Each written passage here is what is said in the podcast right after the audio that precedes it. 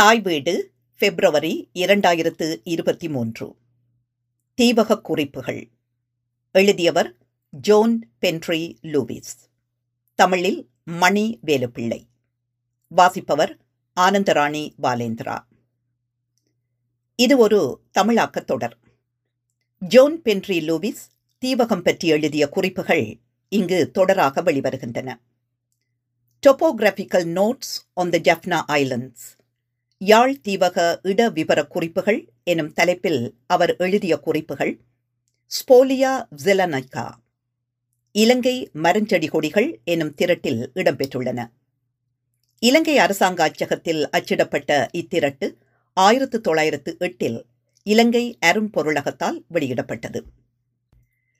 இலங்கை நிர்வாக சேவை அதிகாரியாக விளங்கிய John Penry Lewis Iranaitivu Kachchaitivu Neduntivu Urkavalturai Pungudutivu Analaitivu Eluvaitivu Karaitivu Nainativu அனைத்தையும் பார்வையிட்டார். ஒவ்வொரு தீவையும் பற்றி தனித்தனியான குறிப்பை எழுதினார். இது அவர் எழுதிய குறிப்புகளுள் ஒன்று. கச்சை தீவு ஆயிரத்து தொள்ளாயிரத்து நான்கு டிசம்பர் இரண்டாம் திகதி காலை பதினொரு மணிக்கு புறப்பட்டு மாலை இரண்டு முப்பது மணிக்கு கச்சை தீவை அடைந்தோம். இது நெடுந்தீவுக்கும் ராமேஸ்வரத்துக்கும் இடைப்பட்ட தீவு. நெடுந்தீவுக்கு தென்கிழக்காக பதினோரு மைல் தொலைவில் அமைந்துள்ளது. மக்கள் வாழாத தீவு. காலையிலிருந்தே காற்றெழுந்து வீசியது. தென்புறத்தில் ஆழ்நீர் சூழ்ந்தது. எமது சட்டகம் செப்பமானதல்ல என்பது புரிந்தது. சட்டகத்தில் ஆழம் குறைத்து காட்டப்பட்டுள்ளது.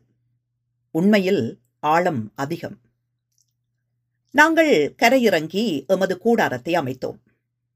இங்கிலஸ் உடனடியாகவே அளப்பெனவில் இறங்கினார். அந்தி சாய முன்னரே அரைவாசி அளப்பெனவை அவர் முடித்துவிட்டார். இங்கு காணப்படும் மரங்களுள் கண்டல் மரம் முக்கியமானது. வலை கப்பற்பாய் என்பவற்றுக்கு கண்டல் மரச் சாயம் பூசப்படுகிறது. கூளைச் சூரியா மரங்களும் கொடி வகைகளும் பூச்செடிகளும் இங்கு காணப்படுகின்றன.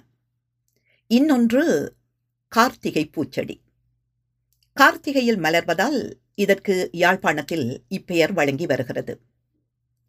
எமது கூடாரம் ஒரு மரத்தின் கீழ் அமைக்கப்பட்டிருந்தது.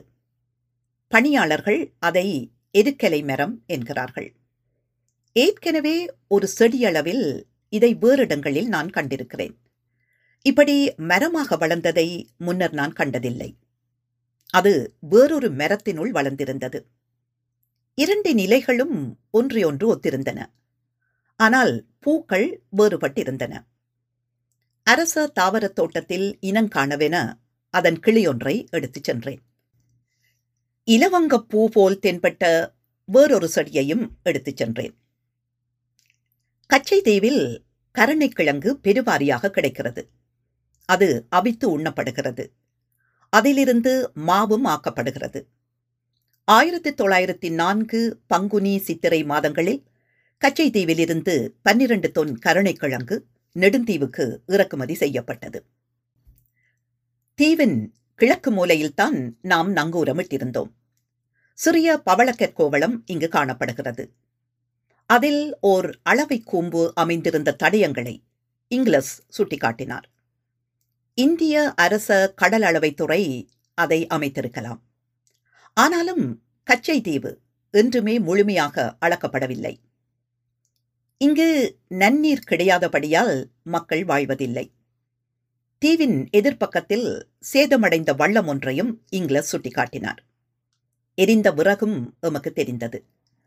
கடலாளர்கள் கொஞ்ச நாட்களுக்கு முன்னர் இங்கு வந்து போயிருக்க வேண்டும்.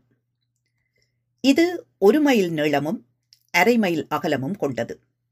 மேற்கு புறத்தில் ஒரு புல்வெளி காணப்படுகிறது. இரணை தீவிலும் கச்சை தீவிலும் பாம்புகள் இல்லை என்று எம்மிடம் தெரிவிக்கப்பட்டிருந்தது. அது தவறு என்பதை இரணை தீவில் ஓர் ரோம கத்தோலிக்க தேவாலயத்திலும் கச்சை தீவிலும் காணப்பட்ட பாம்பு சட்டைகளை வைத்து நாம் கண்டறிந்தோம். டிசம்பர் மூன்றாம் திகதி இரவு விட்டுவிட்டு மழை கொட்டியது. படிப்படியாக காற்று கிளம்பி வீசுவது போல் தென்பட்டது. அத்துடன் எம்மிடம் ஓரளவு தண்ணீரே இருந்தது. இன்று காலை உப்பு தண்ணீர் கொண்டே முகங்கைகால் கழுவினோம். நாங்கள் இயன்றளவு விரைவாக புறப்படுவதே புத்தி என்று தெரிந்தது. ஆனால் இங்கிலஸ் தனது அளப்பெனவை முடிக்கும் வரை நாங்கள் காத்திருக்க வேண்டியிருந்தது. அவருக்கு இன்னும் மூன்று மணித்தியாலங்கள் தேவைப்பட்டன. கிட்டத்தட்ட காலை பதினொன்றரை மணிக்கு நாங்கள் புறப்பட்ட பொழுது காற்று கிளம்பி வீசியது. கடல் கொந்தளித்தது. கடற்கலத் தலைவர் எங்கள் பாதுகாப்பு எண்ணி பதை பதைத்தார். செரண்டிப் எனப்பட்ட எமது கடற்கலம் துறைமுக ஓடமாகவே உருவாக்கப்பட்டது. அந்த ஒடுங்கி நீண்ட ஓடம் கனத்த முகப்பு கொண்டது. அன்று நாங்கள் கண்ட கடலுக்கு அது சற்றும் உகந்ததல்ல. நாங்கள் நெடுந்தீவுக்கு புறப்படுவதே நல்லதென்று நான் முடிவு செய்தேன். நெடுந்தீவின் தென்புறத்தை நோக்கிச் சென்றால் காற்றின் தாக்கத்திலிருந்து தப்பிவிடலாம்.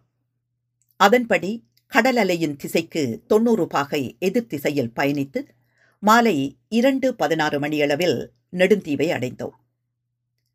நாங்கள் யாழ்ப்பாணத்தை விட்டு புறப்பட்ட பொழுது கடல் மிகவும் அமைதியாகவே இருந்தது. எனினும் மாரி காலத்தில் இத்தகைய திடீர் திருப்பங்கள் எதிர்பார்க்கத்தக்கவையே.